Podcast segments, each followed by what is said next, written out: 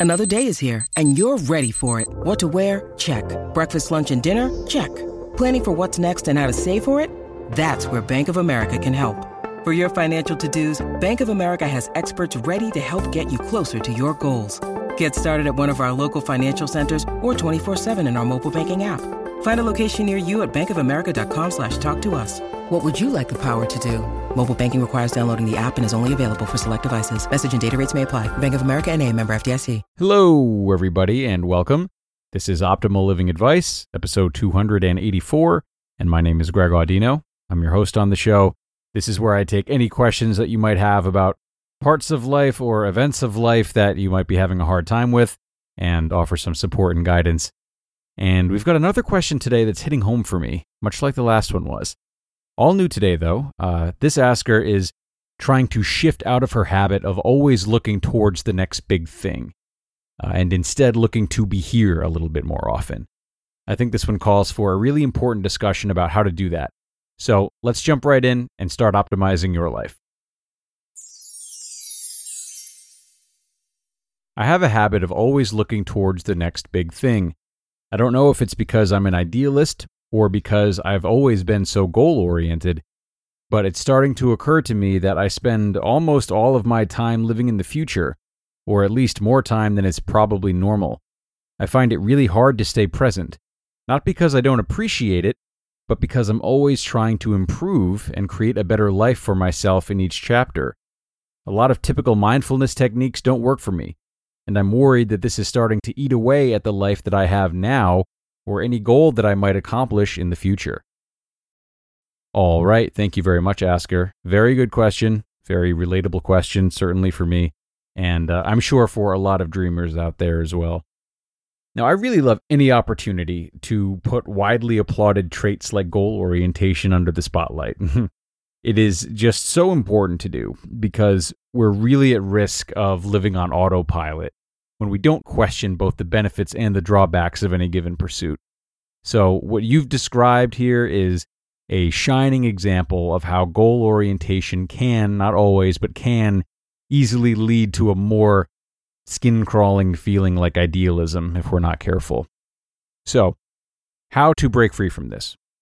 How to really sit and appreciate what you have now and what you'll accomplish later while managing insatiability and not automatically just plunging yourself into what's next.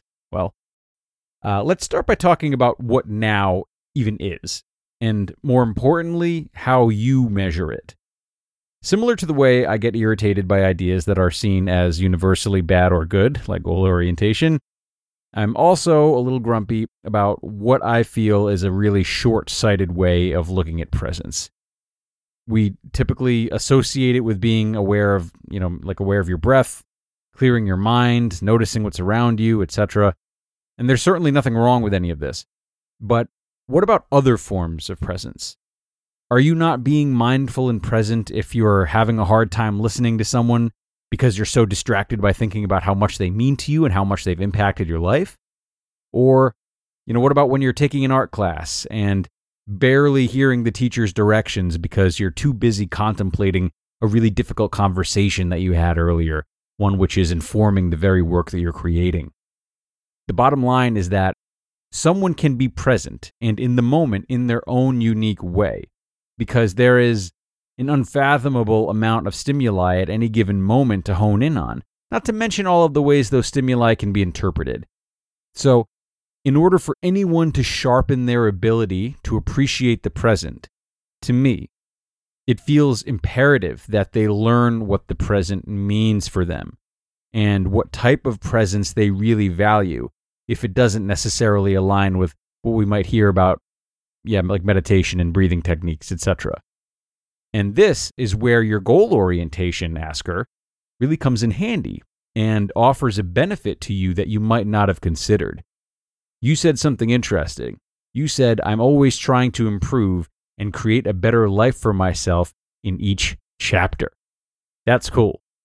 If you like goal setting, then it makes perfect sense for you to measure the beats of your life by chapter instead of by moment. So then, how about we consider not how you can ground yourself in each moment, but in each chapter? Let's start with this. we all reflect on the good old days, right? We can all relate to that.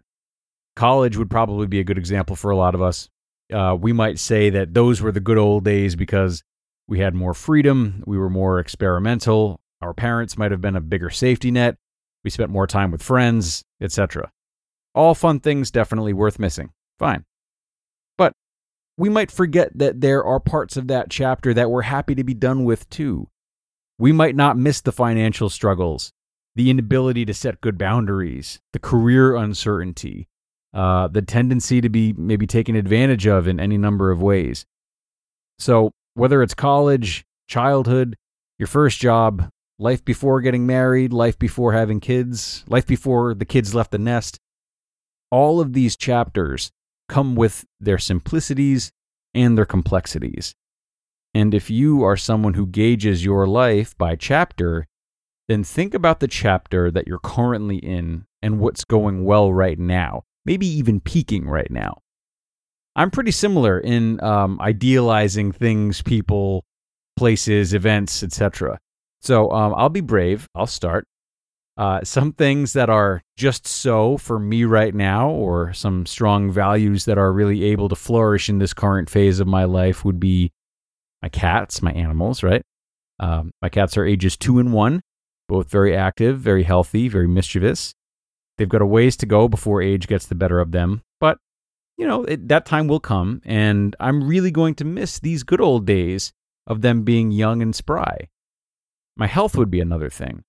Right now, I'm able to make a lot of time for exercise and playing sports, and this will no doubt get harder to do should more responsibilities pile up, and uh, certainly when my body starts to break down.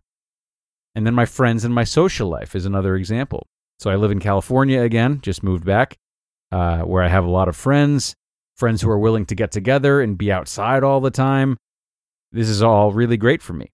But if I, you know, uh, get married and have children, this it shouldn't drop off, of course, but there won't be as much time for it, uh, as newer, more important priorities will need more space. So these are just a few examples. They've shapeshifted recently, and they will shapeshift again as gradual or sudden changes occur in my life, whether they be goals I set for myself, like you, or unexpected happenings that I can't control. And as someone who thinks about the overarching big picture more so than moment to moment, it's peaceful for me to stay present and acknowledging of the gifts that this chapter has to offer. And my advice for you is to try the same thing. Rather than trying to fit yourself into the box of how most people interpret mindfulness, you know, if it's not for you, it's not for you. You do have other options, so don't be afraid to try them on for size. Okay, that'll do it. Asker, I definitely threw my ideas at you a lot today, which I try to refrain from doing, but it seemed like it would be helpful and appropriate this time around. I sure hope it was.